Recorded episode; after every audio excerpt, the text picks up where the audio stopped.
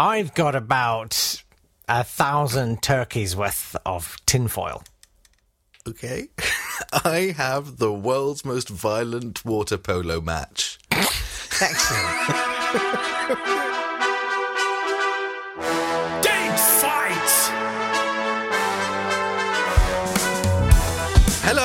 welcome to Date Fight on the 6th of December. It's a podcast where we look through history, we find the most exciting, important, funny things, and we say them to each other and then pretend to compete for your love.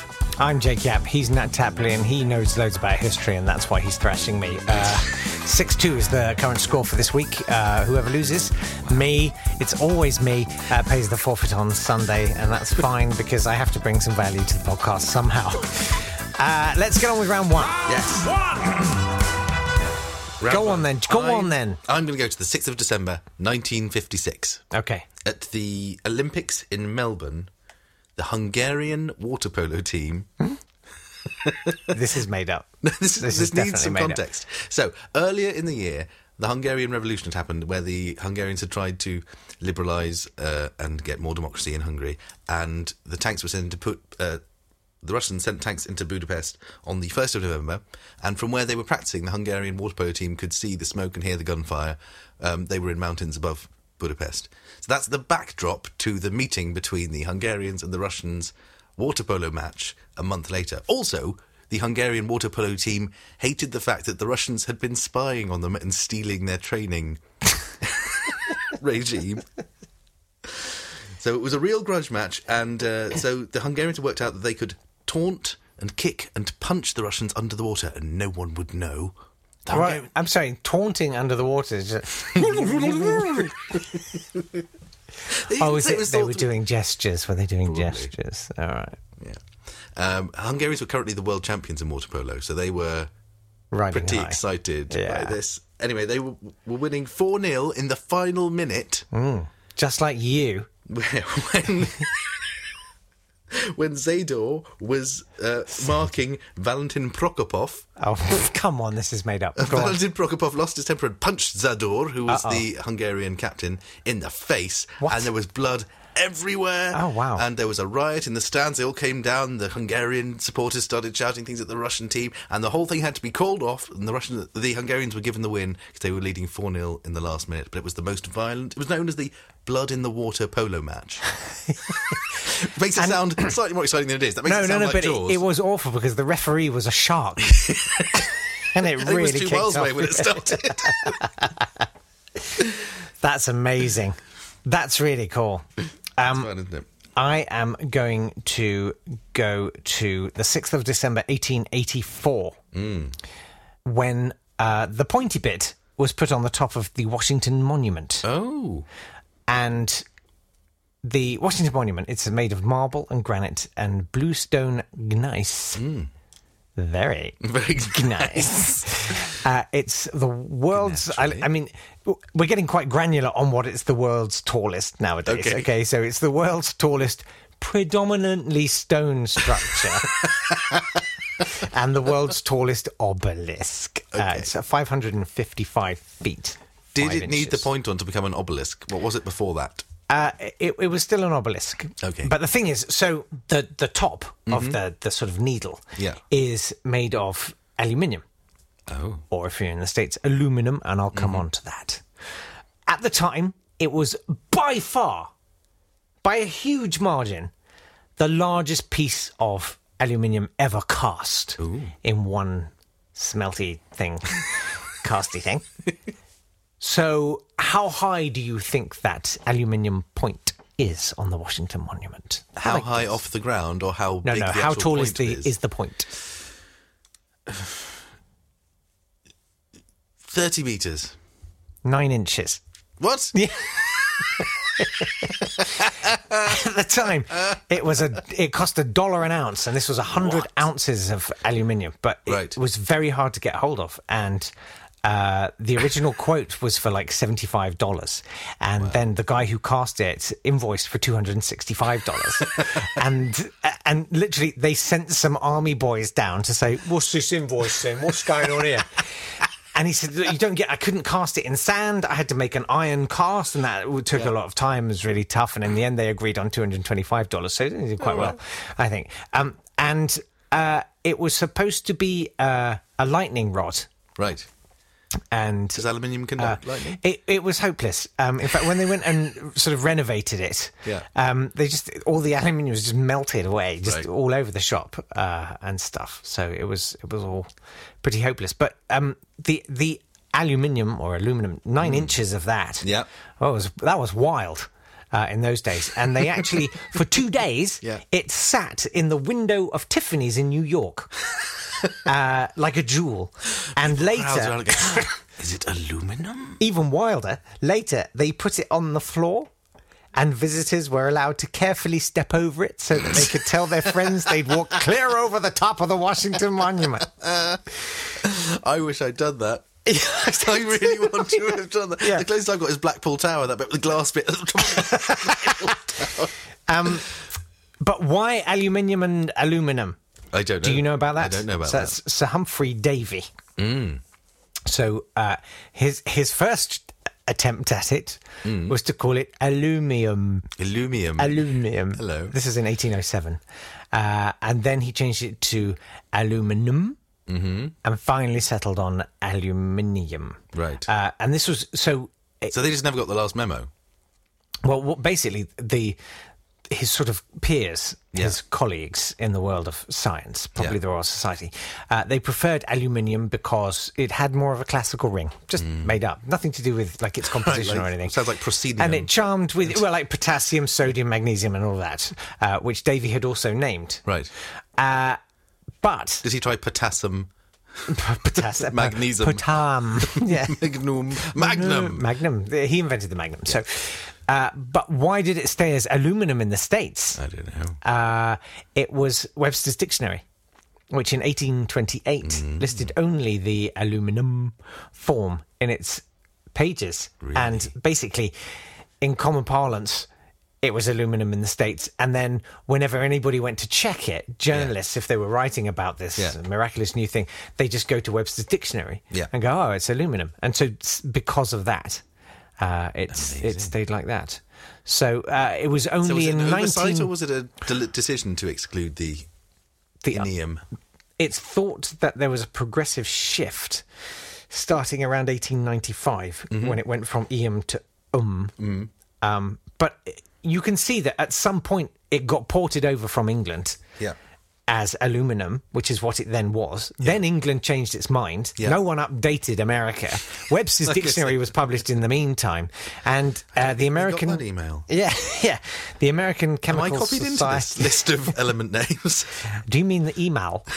the American Chemical Society adopted it formally in 1925, Yeah. but that was just because everyone was already calling it aluminum, and it would have been stupid. But they are the chemical naming authority. They get to choose. Yes, Really?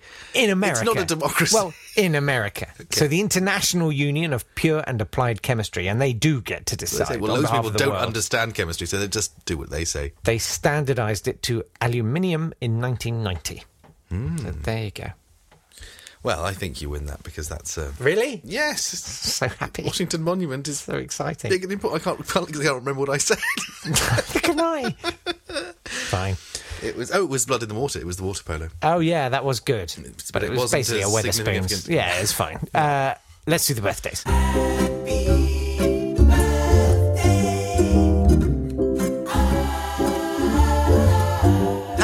Birthday to Agnes Moorehead, who played Endora in Bewitched. That's nice. She was great. Was she?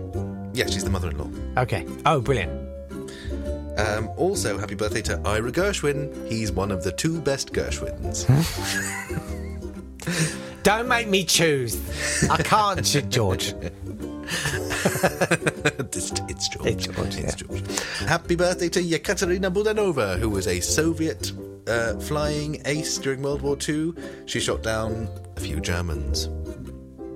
Well She was one of only two female flying aces in the Second World War. Wow. Germany had some women who flew planes, but they were only test pilots. They weren't fighting actual enemies. Oh, that's charming.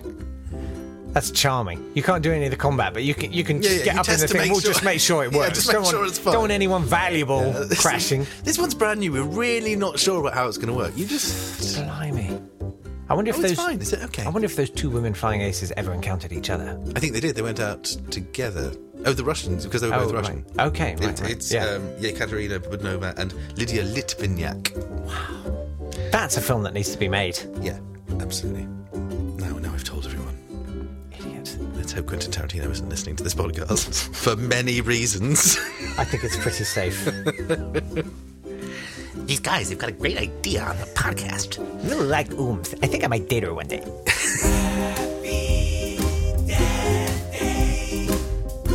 Happy death day to Roy Orbison, who had his death day just as he was having a comeback. It was a shame for Roy Orbison.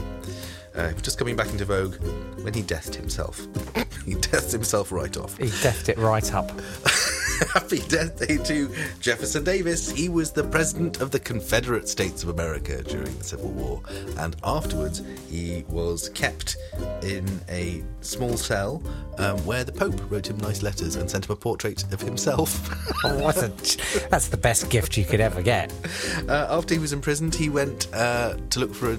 He went around to try and find jobs, but apparently no one would hire him because he was the president of the Confederate States of America, and no one um, thought that anyone in the North America would buy anything from him. So he tried to get sales jobs, and they were like, "Just looking at your CV, um, there are war crimes for four years in defence of slavery." then after that, all seems pretty good. Well, there's prison, Yeah. Uh, and also And what you do, what you do with your free time? Happy Death Day to Johnny Hallyday. Oh, Johnny Hallyday. Il Oh, il est le meilleur. Ouais. Oh, vous connaissez Mais il est vous mort. connaissez Ouais. Johnny Je Hallyday connais le Johnny Hallyday. Oh, il était il le meilleur. Il est mort. C'est très, très triste. Il était un chanteur incroyable. Il, il a écrit les chansons inoubliables. Johnny Hallyday.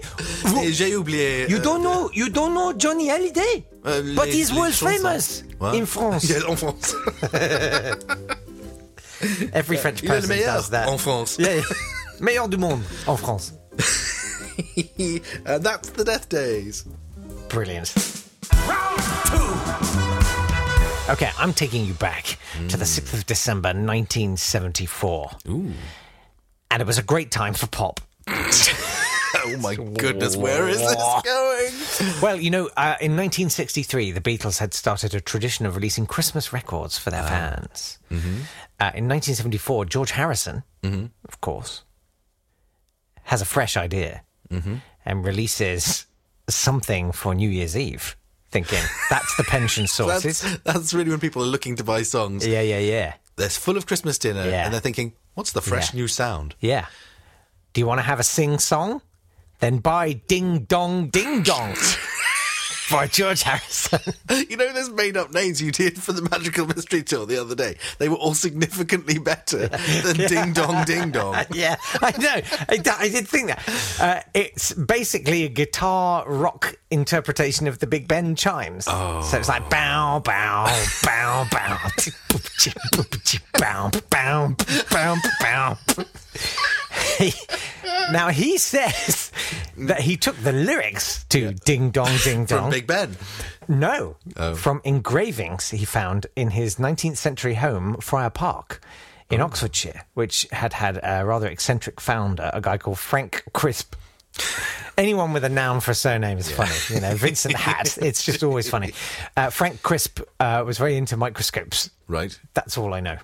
Um, Who did the engravings then? Was it Frank we- himself? I guess possibly Or his house But guests? uh, what I'm going to say is, I'm guessing engraving is quite hard and takes a long time. Yeah. Because Ding Dong Ding Dong as a song runs to approximately three and a half minutes. Okay. And contains 18 different words. I counted them. and presumably engraving on curves is difficult. So are they all letters which are pointy yeah, letters? probably, N yeah. A. There's a lot of ding dong ding dong. Wow, but a G will be very difficult to And there's engrave. there's a sort of ring out the old, ring in the new, ring Right. out the false, ring in the true, that sort of Right. thing. And but so it, to, it boils down to eighteen different words. it's like a Dr. Seuss song. oh, He followed it up oh, with hat, cat, cat, hat. good old George. Some of his Always songs were so great. I loved Fab. I thought that was a great song. All right. I mean, I guess I've lost this one as well, have I? no, I don't. Not sure that you have. Well, mm, um, I'm going to the sixth of December, 1922, the foundation of the Irish Free State. A year after the signature of the Anglo-Irish Treaty, the Irish Free State came into being. As a dominion of the Crown, the King was still the head of state, and the Governor General was head of the government. But the Irish finally had a country of their own again after we'd taken it away. I've actually won. That's right. Obviously, yours is much more important. But it's much more Is it though? But is it? Yeah. I mean, George Harrison's New Year 18 single. different words. I mean, um, it like, and the trouble is, it was none of the 18 words that you need on New Year's Eve, like, Like, minicab, happy. where, how much, help, hospital. Like, well done though, Thank you. good effort. But I, I actually do. You, you're going to take a I'm, I'm taking a point. I'm having it. Right, I'm having it. point. I'm What are you up sorry. Six four. Six four, you. right. But you can afford to lose these points. You, you don't have to I'm find me throwing on these this. points away, Yeah, that's fine. it's fine. But it does. It does raise raise the I mean, stakes. it for the the stakes for, you know, all to play for. Yeah, absolutely. Uh, that's it for today's date fight. Why don't you join us tomorrow? Why- Love it if you did. Yeah, and you know you can always enjoy the back catalogue. There's loads of these. Oh, there now. are. There's- This must be number 900 or something. Fourteen. So yeah. Years we've been doing Well this. done. Uh, anyway, thank you very much for your time. We'll see you tomorrow. Bye bye. Bye.